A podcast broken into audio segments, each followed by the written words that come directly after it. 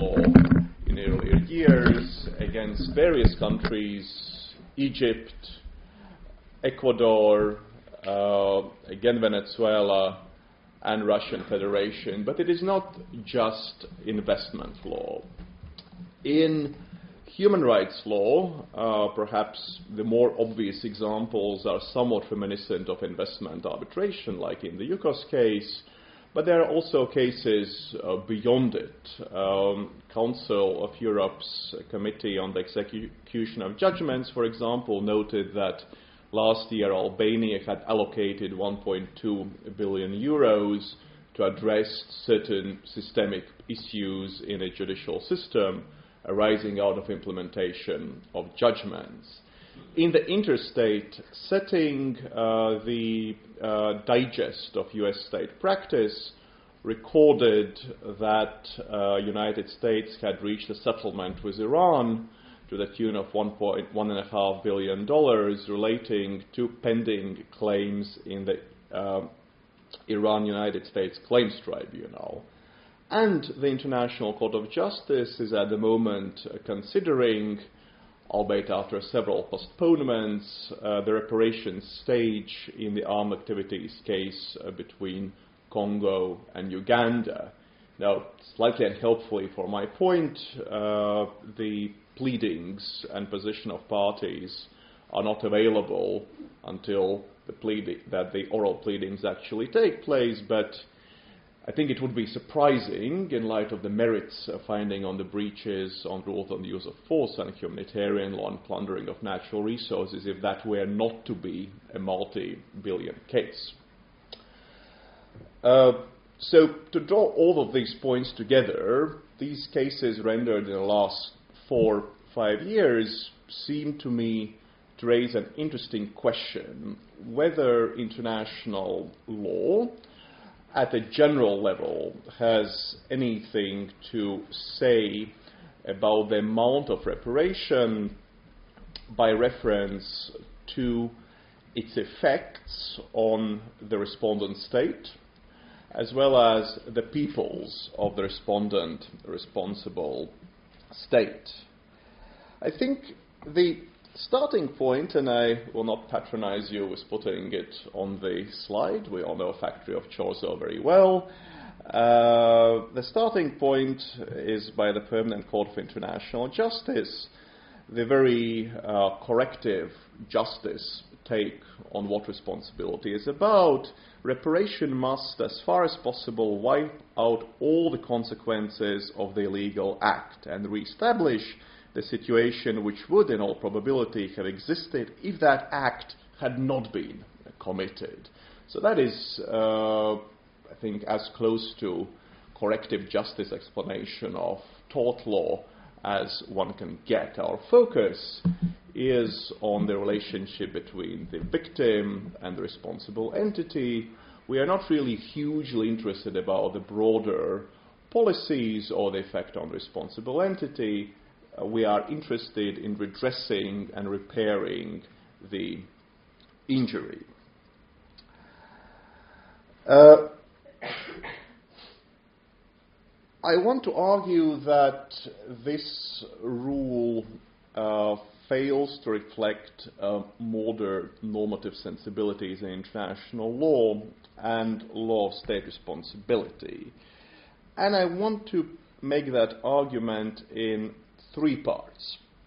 I will first look at how the International Law Commission considered the matter, as though the few who have looked at law of state responsibility will appreciate the four years in the last century when uh, state responsibility law was shaped into what custom is.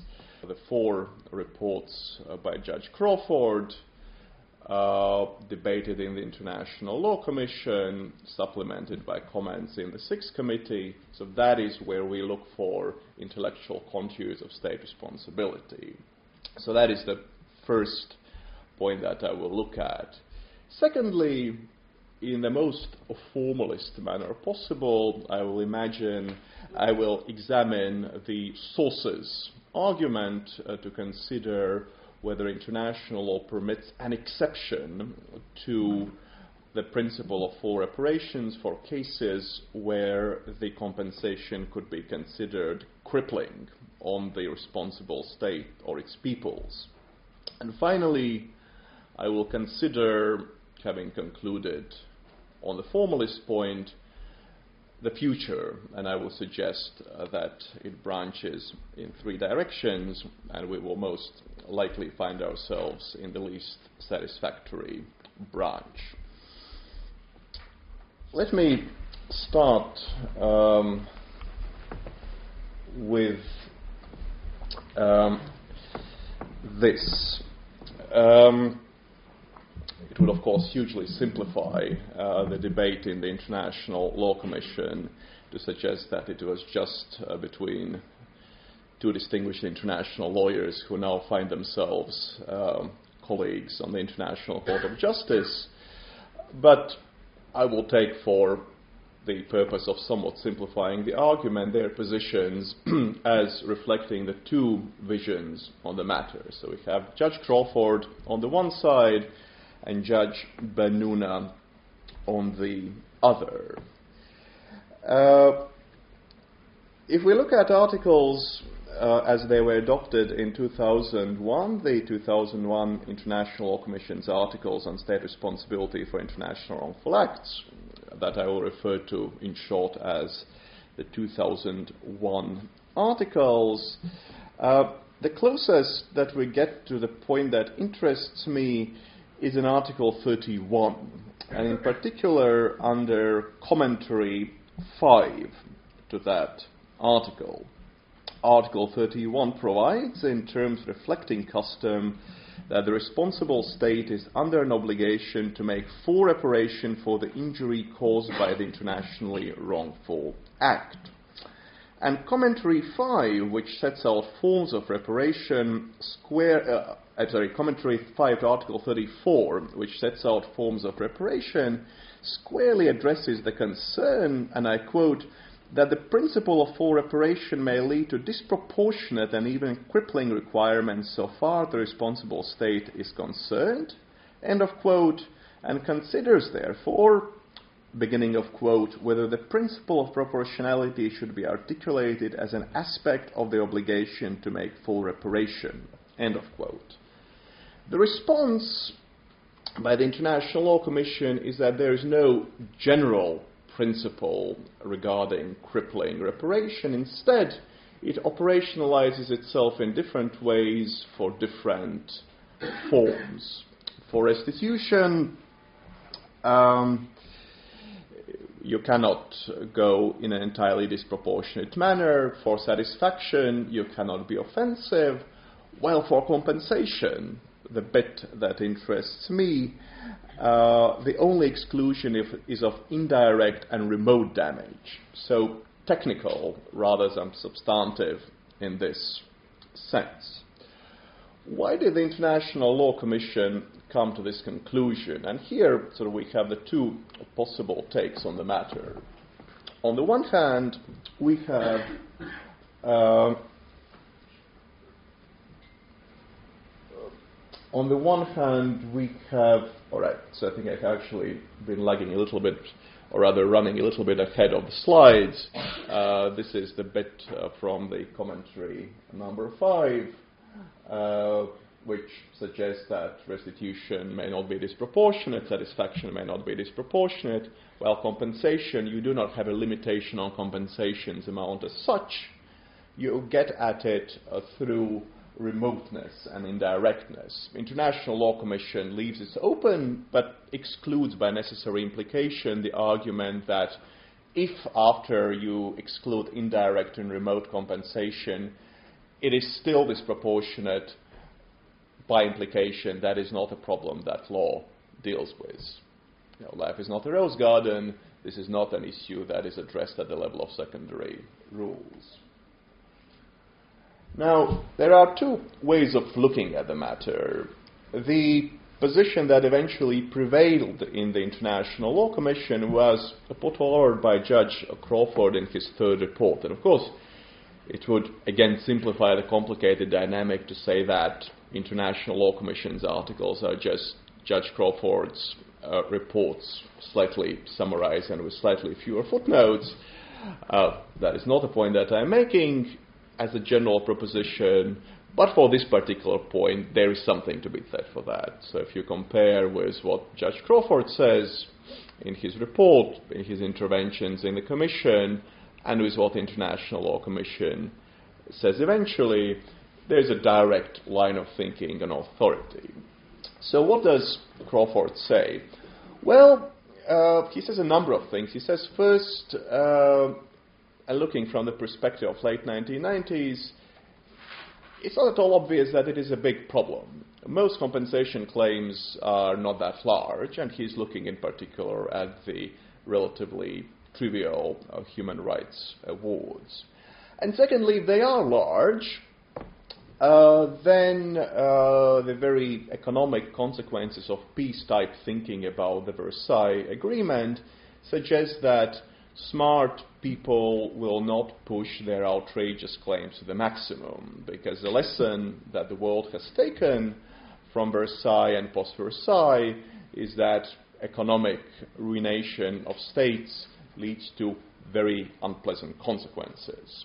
So if such claims do arise, smart states will not press them.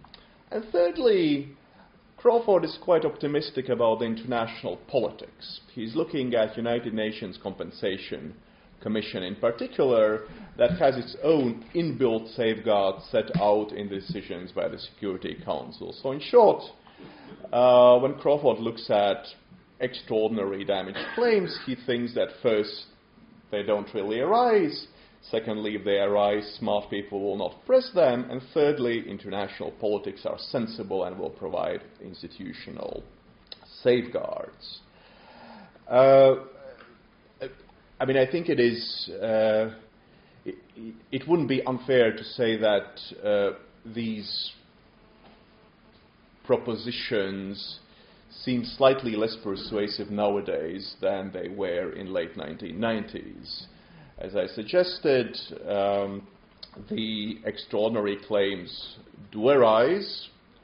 States do press them. Indeed, one of the claims that was pressed in the Ethiopia Eritrea Claims Commission case uh, on damages that the Commission considered to raise troubling consequences for both states were argued by Crawford himself on uh, behalf of Ethiopia. And thirdly, we have a new ruthless animal in the international legal order, non state actor, which is no longer uh, bound by the restrictions of repeat players. Non state actors are unconcerned about the potential obligations that may be imposed against them as a regard of international obligations, and indeed, in the investment law context, if anything, the active, repeat, non state actors would actually be quite pleased uh, to show states, for deterrence purposes, that sometimes, you know, crippling a state might be good for uh, the morale of investors. So the institutional assumptions are really not there. The less uh, said about the wisdom of international politics, I think, the better. So the intellectual assumptions underpinning the International Law Commission, I think, have shifted away a little bit. It is not a criticism of the Commission's call in late 1990s. You know, it was a perfectly, perfectly sensible take of the previous century and what had taken place there. But the increased judicialization, the increased shift in the direction of particularly non state actors bringing economic damage claims, undermines these intellectual assumptions. We therefore have to also consider the other possible take on the matter. And that was provided by uh, Judge Bennouna uh, in an earlier intervention, so we have to win the clock back to early 1990s. So this is pre-Crawford times, uh, discussion of late reports of Arangio-Ruiz, and Judge Bennouna in some ways manages to put much more perceptively the finger on our contemporary issues. Uh, economic injury claims, particularly long term contracts, and uh, the great interest in economic disparities of states. So, that is an argument that does not carry the International Law Commission. Uh, Judge Bennouna, while re elected uh, in the 1996, crucially departs to the International Criminal Tribunal for former Yugoslavia and therefore is not present in 1999 when the crucial debate takes place. Another one of the great uh, critics of full reparation, Christian Tomuschat, is not re elected at all. So there's an interesting interpersonal dynamic uh, that also explains the way how International Law Commission dealt with the matter. All right. Um, that is incidentally the last uh, the last slide. Uh, from now onwards, it will be just uh, just my argument going on. Um, what does current international law say on the matter? Because we haven't uh, got an authoritative statement on whether uh, commentary 5 to Article 34 is reflective of custom. So I think uh, in the next uh, 15 minutes, I want to go through, in the most boringly formalist manner possible, uh, the first uh, three subparagraphs of Article 38.1 of the International Court Statute, custom, treaty, general principles. Let us start with customary international law. What does custom say on the matter? And I think we can look for custom here in six places. Three directly, three sort of trying to catch a glimpse of the passing ship by analogy.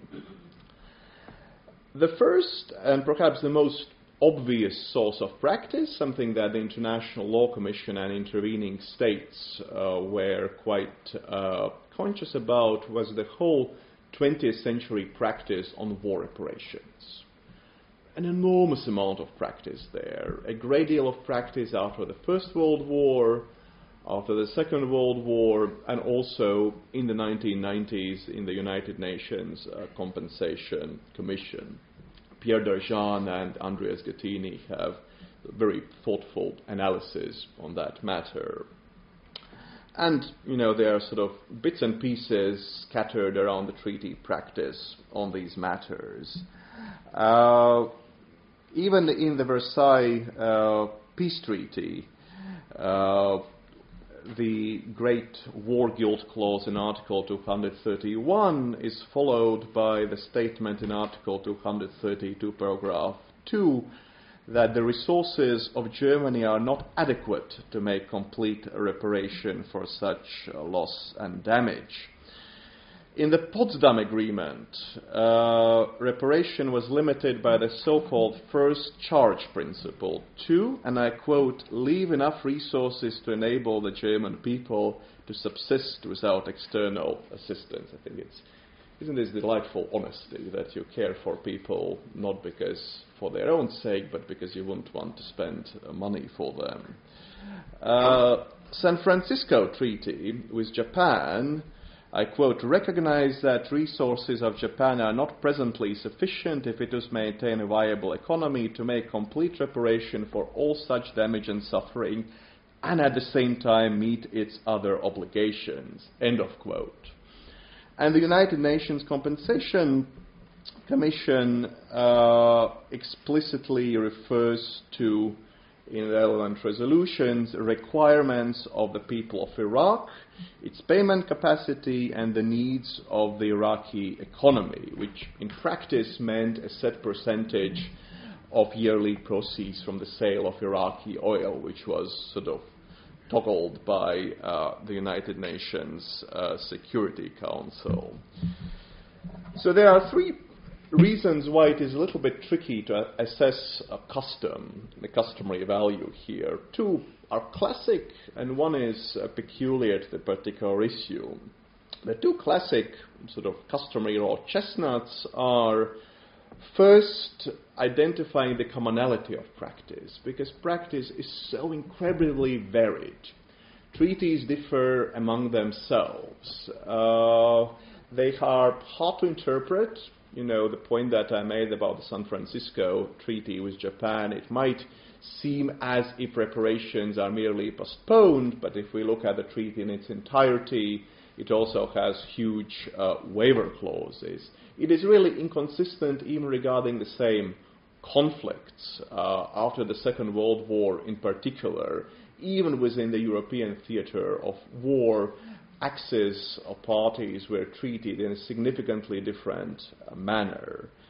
Um, so it is hard to uh, arrive at a great deal of certainty about the underlying principles. So, at most, as Brownlie suggested and Pierre d'Argent sort of suggested, perhaps what we take away from this is that accounts of the needs of the state and its population should be considered in some way.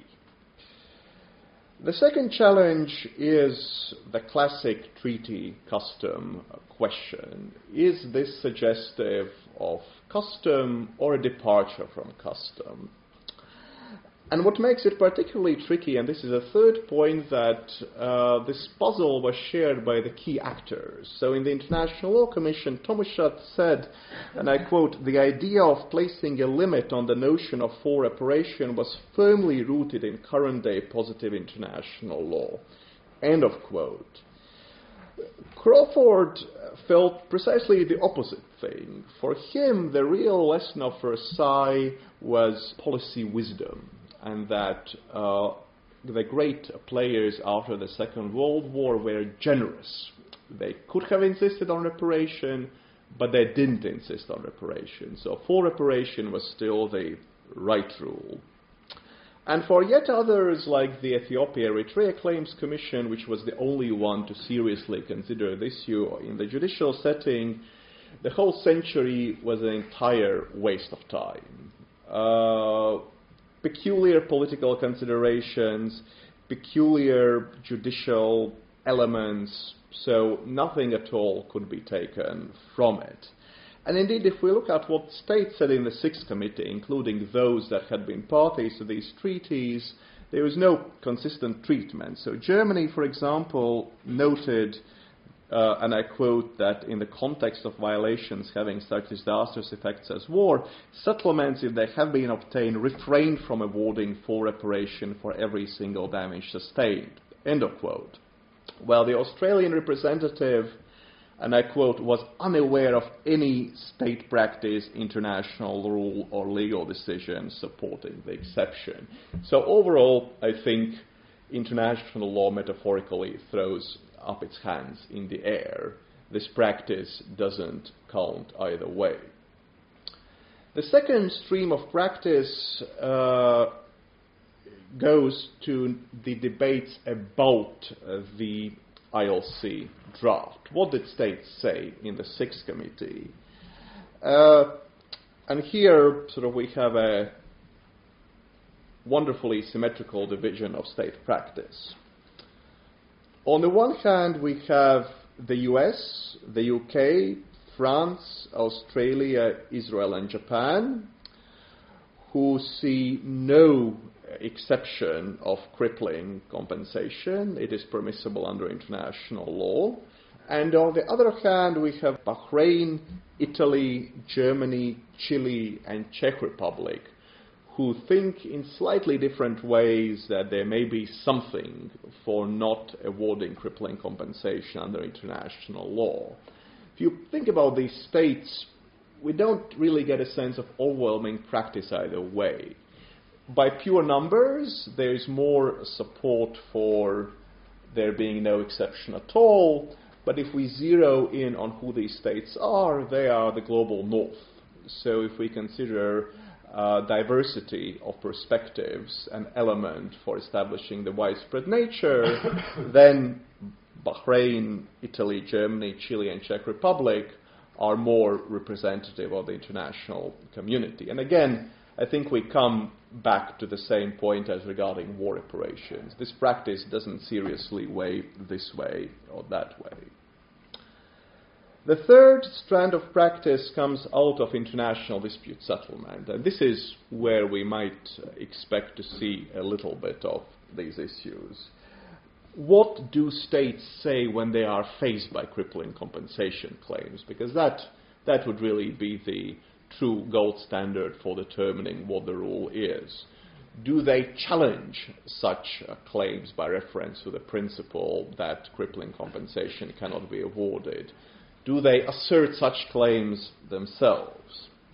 Here we have three substrata of practice. Uh, the first comes from interstate dispute settlement, in particular the Ethiopia Eritrea Claims Commission, where both states asserted crippling compensation claims, and the Commission, seemingly proprio motu, without reference to argument by either party, considered, by reference to international covenants in particular, that crippling compensation could not be awarded.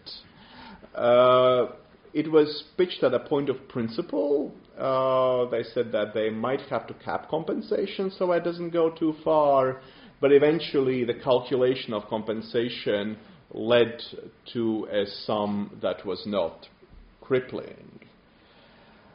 So, what do we uh, make of uh, these awards? So, I, those of you who have looked at the Ethiopia Eritrea Claims Commission may recall that uh, on this point they're essentially identical arguments and identical decisions on both sides. So, I'll just refer to them as awards.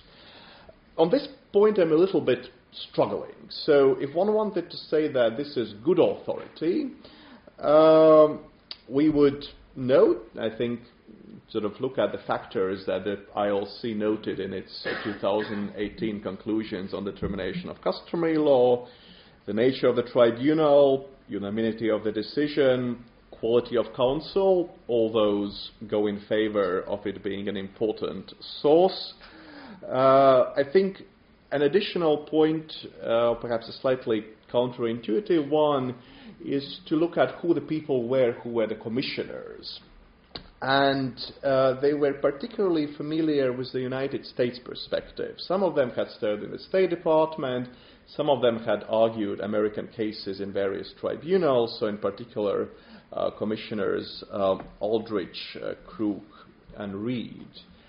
United States itself, interestingly, had been one of the great opponents of the limitation of crippling compensation. So I think that the way to pitch it would be to say that if a unanimous tribunal, uh, peopled by the old State Department hands, goes out and volunteers a rule that there can be no crippling compensation, that is a persuasive argument because they certainly know where United States is coming from. Indeed, John Crook who was one of the members of the tribunal, was the person who was the representative of the US in the Sixth Committee, who said that there can be no such limitation to crippling compensation. So even if such people think that the rule cannot stand, that surely is a strong argument.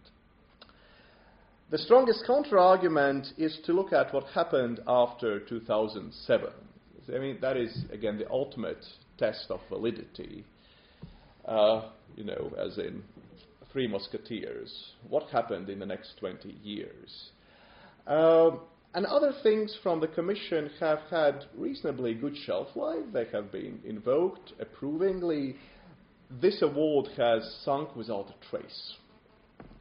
The best thing that has been said about it was in uh, last year's report on uh, to the ILC regarding environmental damage, where the rapporteur, I thought, put quite delightfully that the award was quote unquote interesting for quote unquote not following the usual approach. That I think is damning to say that something is interesting. Uh, so that I think uh, again uh, counts very much against the existence of the rule. I will not say too much about the human rights practice. I don't think it really leads us in a clear direction. Uh, mostly the claims are not large. When they are large, states are either capable of bearing them, as Russia, or we have particular institutional structure, like in my example for Albania.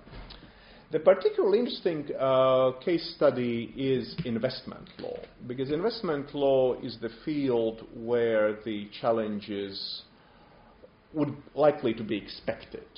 So, what does Venezuela, Pakistan, Ecuador, Egypt, Russia say when they see a multi billion claim going their way? And that, I think, is really the strongest argument for there being no such rule in international law, because they don't say you cannot award compensation, we have other priorities. There are hugely sophisticated and subtle arguments about valuation. There were some of the very early, now seemingly archaic cases like CME and Czech Republic, where Ian Brownlie, in his uh, separate opinion, alludes something but you don't see such arguments in the modern cases. And I think it's interesting to speculate why we don't see them. Uh, whether it goes sometimes uh, to the particular relationship of outsourced counsel and their focus on the particular case, while generation of customary law might require a more long term vision. Is it a prisoner's dilemma sense, or rather, or rather not not prisoner's dilemma, collective action problem, that to establish a customary rule, everybody would have to argue it and it would ultimately benefit, but every individual state that argues it will face the danger of being a little bit uh, ridiculed. Um, so there is a little bit of an incentive against arguing. Possibly, and I think that that is I mean, anecdotally, which could be the case, that it's actually better for states to have a normative principle in the back of their arguments to put in policy terms that you seriously cannot expect uh, Pakistan or Venezuela or Ecuador to pay such an award, rather than to articulate as a weak legal argument. And because valuation enables considerable discretion for tribunals, a strong policy normative point is preferable to a weak legal one. But whatever the rationale, such arguments are not made, and that I think is a, strong argument for what custom is on the question. In short, if you are being asked for 8 billion and if you don't say you cannot award it, that strongly suggests that there is no rule on which you could rely, because otherwise you would have invoked it. Uh, let me deal rather briefly with the bits where we can look on other fields of international law by analogy. We could look to compensation in primary rules to try to see whether there is inexorable trend towards construction of compensation in particular ways. That I don't think gets us too far we come back with the unsurprising point that different primary rules have different standards. In investment law, it's mostly full. In human rights law, it's mostly not. And in environmental law, you mostly have caps. So it doesn't really nudge us in any direction. The second field that I looked at is sovereign debt. Not a field that I'm a great expert in, but after some research seems to lead back to the same dynamic and the same policy dilemmas. So the generalized statements that wise creditors would not try to bankrupt uh, their debtors, but some will, and sometimes politics will work, but sometimes they won't, and obvious and clear legal principles are consciously being kept from emerging. But the third field of analogy is a more interesting one, and that uh, comes from responsibility of international organizations. As many of you will know, the project that eventually culminated in the 2011 articles on responsibility for uh, uh, wrongful acts by international organizations has, in some ways, very similar rules and on content of responsibility identical. So it is interesting to see what states and international organizations said about the issue, because the question did come up. Um, um, Pellet um, quoted in 2007 a delightful quip by Jose Alvarez that international organizations were purposefully kept by their members at the edge of bankruptcy, quote unquote. And so he sort of raised the question. So, in most major cases, international organizations were unable to discharge their obligation to pay corporations because they lacked resources to do so. Uh, the reaction is really, again, damning for a possible imitation of the rule. International organizations intervened. The international organizations said that that was an issue. They really did lack resources. But the punchline was that they needed a different rule. They were different from states. You could cripple states because they have the power of taxation. International organizations do not have that. So, by implication, it enforces the rule that states uh, would have to pay reparation in full. So, custom, in short, is largely inconclusive, but on important points it comes out in favor of no limitation being there for crippling compensation.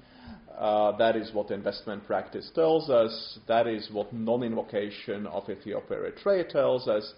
That is what Alain Pellet and Jose Alvarez and international organizations tell us. Uh, treaty law, I think, can be disposed fairly shortly. Uh, one could conceivably construct an argument via the international covenants, as the Ethiopia Eritrea Claims Commission tried to do but the problem, as always in international practice and arguments, is that no actors are actually doing it.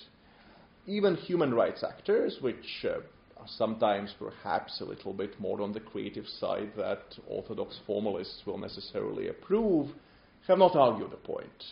Uh, they don't like large awards. They don't like large awards by investors uh, rendered to investors. But solutions are not really pitched at the level of waiver or capping or anything at all. So there may be, I guess, sort of sources from which you could nudge a rule, but it has not been uh, gendered in that direction by any actors. So finally, general principles do not help us majorly either. From the national legal systems, uh, there's a delightful nod in the International Law Commission's discussion of Japanese civil procedure rules on clothing, bedding, furniture, and kitchen utensils required for livelihood, food, and fuel that would be exempted from attachment. But Crawford said that that is not really something that goes to the secondary rule in the technical sense of the word, and therefore you cannot really replicate it at the international level. And I think that the same problem arises if we look at general principles of international law proper. Self determination, permanent sovereignty of natural resources, existence of states uh, might require us reading practice in a more favorable light, but there is no practice. Uh, to go very Shakespearean about it, nothing will come of nothing if there is nothing at all to be favorable about, you cannot weave a rule out of it, even with the most favorable squint. Let me now uh, conclude in the four minutes. What is the future? And I think there are three possible futures. The first future is the present, and that is the most uh, likely future. Uh, the rule will be even further reinforced. Every next failure by a respondent state to challenge crippling compensation further reinforces the lack of uh, such a rule. The second um, branch is to accept the soundness of Crawford's point. Um,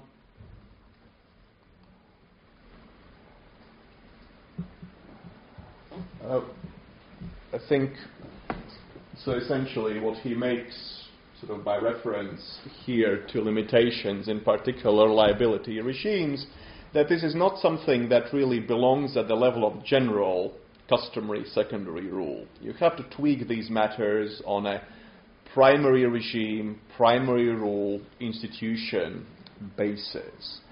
And that is certainly possible. I mean, investment law is perhaps the most obvious example.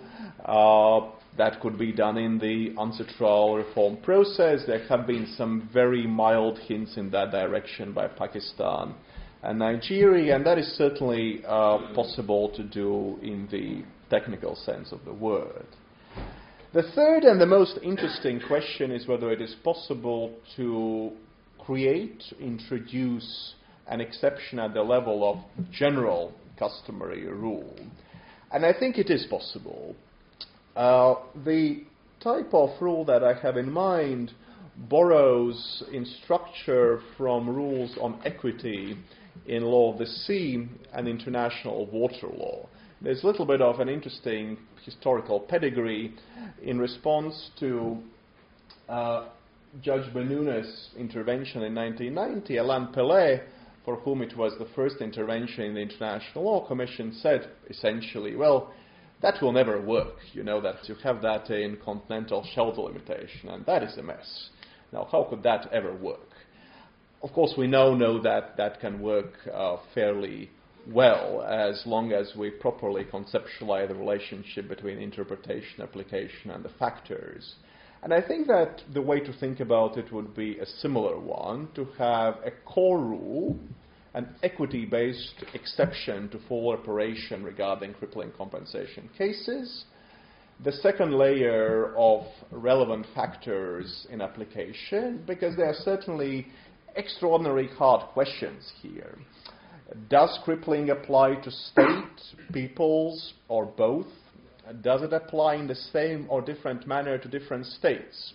So, is a billion the same thing if it is against the US, against Pakistan, against Russia?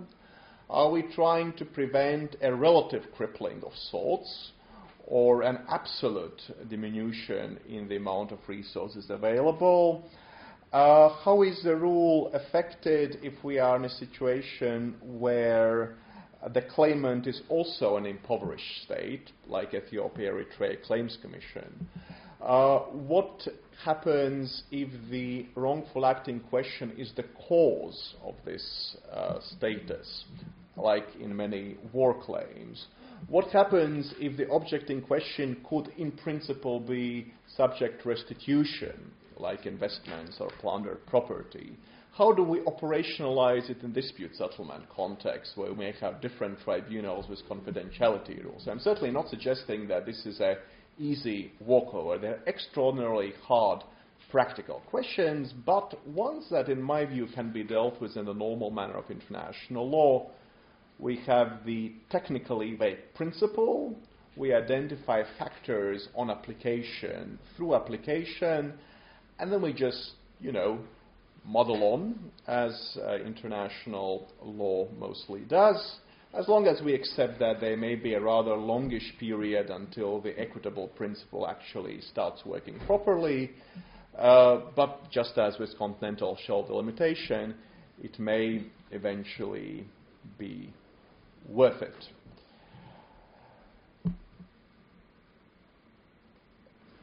So possibly I could have finished on a slightly more inspiring note, but uh, why don't I stop here? Thank you very much, Malcolm.